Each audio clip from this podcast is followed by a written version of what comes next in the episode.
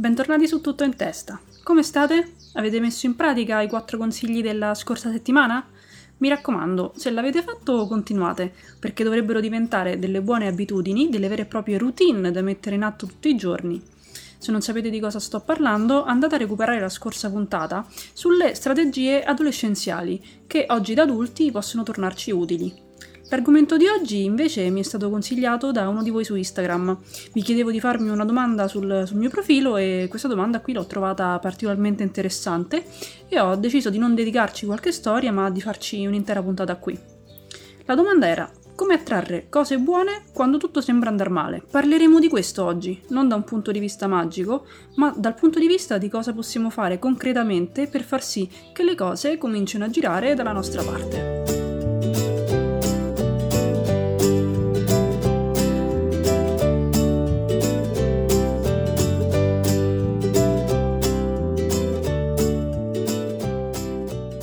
Attrarre cose buone quando tutto sembra andare male?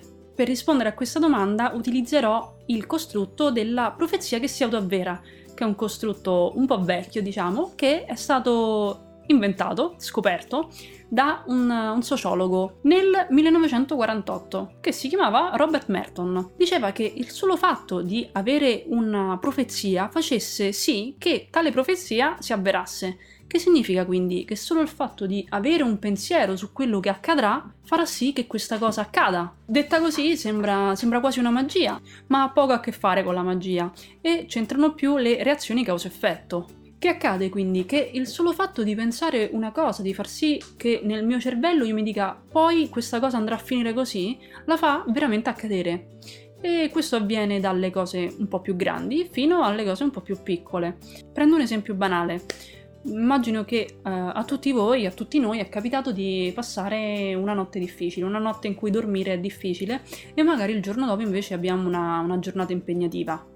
Quello che probabilmente cominceremo a fare è cominciare a dirci devo dormire, devo dormire, devo dormire, se non dormo sto male, se non dormo domani mattina non riesco a lavorare, non riesco a studiare, eccetera, eccetera. Io dubito che qualcuno di voi con questo meccanismo del dirsi devo dormire, devo dormire, devo dormire sia riuscito veramente a dormire. E probabilmente non essendo riuscito a dormire, eh, magari la mattina dopo effettivamente ha passato una giornata difficile, effettivamente non è riuscito a studiare o ha studiato male o ha lavorato male quindi che cosa è accaduto? È accaduto che c'è stata una profezia autoavverante. Il solo fatto di dirsi che l'indomani mm, si sarebbe lavorato male ha fatto sì che effettivamente si è lavorato male. Perché? Perché questo pensiero alla fine mi impediva di rilassarmi e dormire. Quindi un po' sono stata causa di quello che è accaduto. E questo avviene anche con i farmaci. Tutti i farmaci, prima di essere messi in commercio, devono essere testati con l'effetto placebo, quindi si vede se il farmaco ha più e meno effetto di una pasticca zuccherata. Il punto è che molto spesso la pasticca zuccherata cura veramente e non c'è un'effettiva spiegazione fisiologica, medica, accade semplicemente che per il fatto di crederci, di crederci davvero che quella pillola avrà fatto effetto, poi effettivamente fa effetto. È come il caso di, eh, di, quei, di quei santoni che solo con l'imposizione delle mani magari curano chissà quale malattia.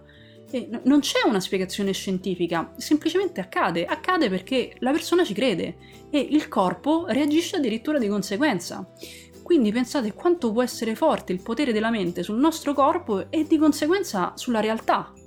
Uno degli esperimenti più interessanti è quello condotto da Rosenthal, che è andato a indagare il cosiddetto effetto Pigmalione. Cosa è successo? Rosenthal è entrato in una scuola dicendo che avrebbe fatto dei test su dei bambini.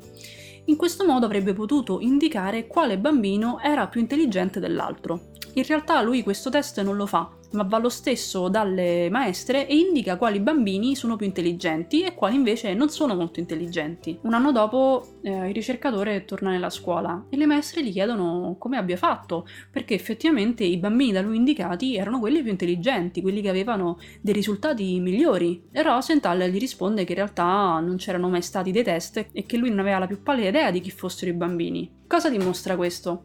Dimostra che il semplice fatto che eh, le insegnanti pensassero che un bambino fosse intelligente per mh, mm, comportarsi in un determinato modo, che alla fine ha fatto sì che quel bambino ottenesse veramente dei risultati maggiori. Quindi una profezia, un, un pensiero, un qualcosa che non aveva nessun tipo di attinenza alla realtà, finiva per diventare un qualcosa di, di, molto concreto, insomma le maestre avevano totalmente cambiato il loro approccio e questo l'effetto Pigmalione è vero sia nelle classi scolastiche ma anche nei posti del lavoro. Se il capo crede che i propri dipendenti siano, siano in gamba e eh, siano intelligenti, riceverà anche dei risultati migliori perché eh, i dipendenti si comporteranno di conseguenza e quindi non può avere altro che eh, effetti positivi. Tutto questo può sembrare avere a che fare con la legge dell'attrazione, cioè per il fatto che se io dico che ci credo, ci credo, ci credo, poi alla fine succede veramente. In realtà non, non è così e non è così semplice, non basta crederci, crederci, crederci, bisogna modificare dei comportamenti, bisogna modificare dei pensieri su se stessi e sulla vita. La profezia che si autoavvera ricorda anche un po' il, il copione dell'analisi transazionale, cioè eh, quell'idea che noi abbiamo di come andrà la nostra vita, eh, che farà sì che poi effettivamente la nostra vita andrà in quel determinato modo. Sono delle idee, delle credenze che ci siamo formati da ah, quando eravamo bambini, probabilmente da quello che ci dicevano i nostri genitori e da come si comportavano con noi se ad esempio ci dicevano da piccoli che eh, non eravamo capaci a fare niente, che eravamo dei disastri, magari cresciamo con l'idea che siamo dei falliti, non ci proviamo neanche a fare la cosa e poi dei falliti ci diventiamo veramente perché non facciamo niente per per smuovere la nostra vita. Quindi un, una profezia, un pensiero, delle credenze finiscono per avere un effetto veramente grande sulla nostra vita. Il punto infatti della, della terapia, secondo l'analisi transazionale, è quello di uscire dal proprio copione, di essere autonomi o di sviluppare un copione vincente, come dice bene il libro Nati per vincere, che è un libro di analisi transazionale che, che ben spiega la cosa. Possiamo dire allora che il copione di vita è una sorta di gigantesca profezia che si autoavvera che se è negativa può essere veramente distruttiva per le nostre vite, ma se è positiva può anzi darci un forte beneficio. Possono esserci problemi non solo a livello lavorativo, scolastico, ma anche a livello relazionale. Se ad esempio eh, da bambina mia mamma non mi dava abbastanza affetto, mio papà non mi dava abbastanza affetto, io eh, crescerò con l'idea che gli uomini o le donne sono tutti cattivi, e di conseguenza avrò proprio dei problemi ad approcciarmi alle donne o agli uomini perché mi farò l'idea che eh, gli uomini o le donne sono cattive, quindi mi porrò io in un modo negativo e gli altri di conseguenza non saranno invogliati ad avvicinarsi a me. Cambia molto quindi che mood, che, che attitudine ho quando entro in relazione con qualcuno.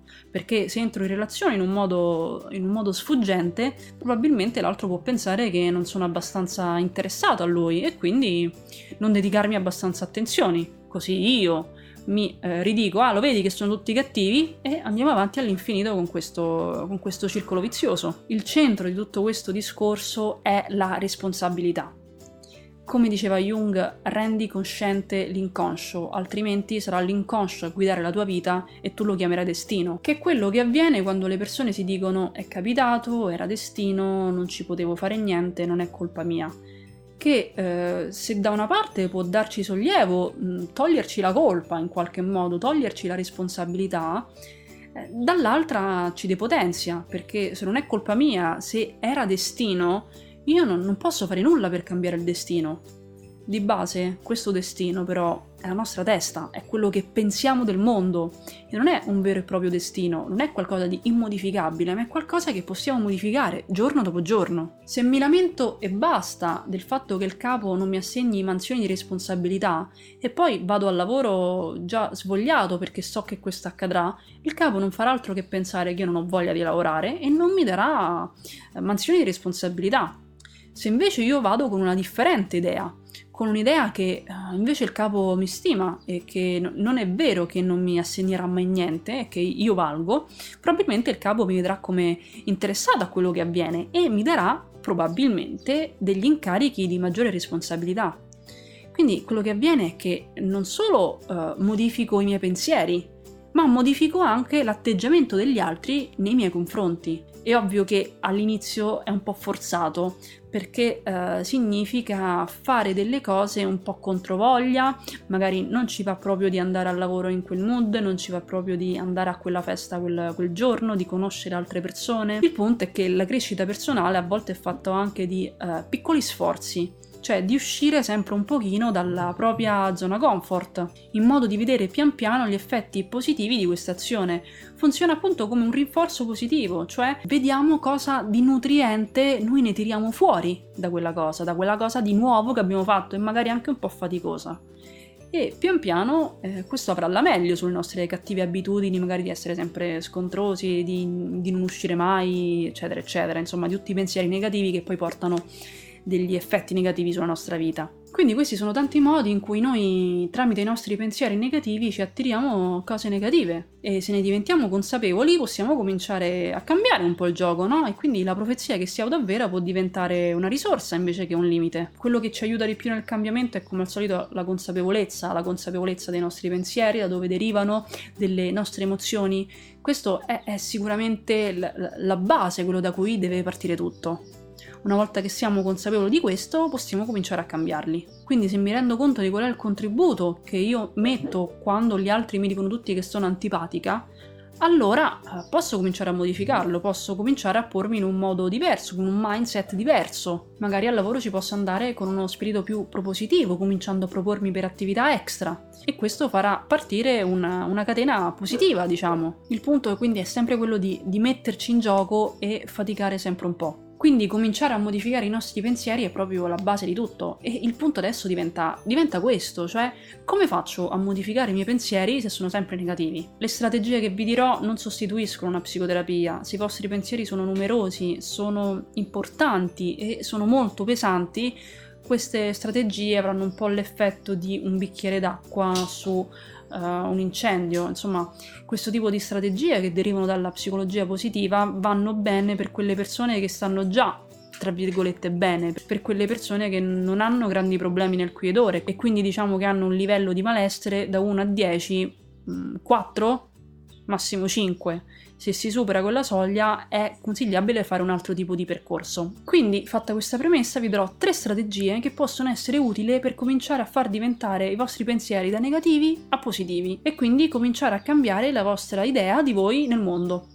La prima strategia è quello di cominciare a tenere un diario di quello che accade, soprattutto delle cose più negative che vi accadono, di quelle che pensate siano più negative e che non vi sono piaciute della giornata. Ve le scrivete e cercate di rileggere lo stesso evento in un'altra ottica. Mi raccomando, scrivete solo quello che accade, senza giudizi né critiche. Dopo ve lo rileggete e cominciate a rivalutarlo secondo un'ottica diversa come ad esempio quella cosa negativa che vi è successa può essere un qualcosa di positivo perché vi ha permesso magari di fare qualcos'altro. Quindi eh, fare l'esercizio di eh, allenare la mente a avere più visioni della realtà.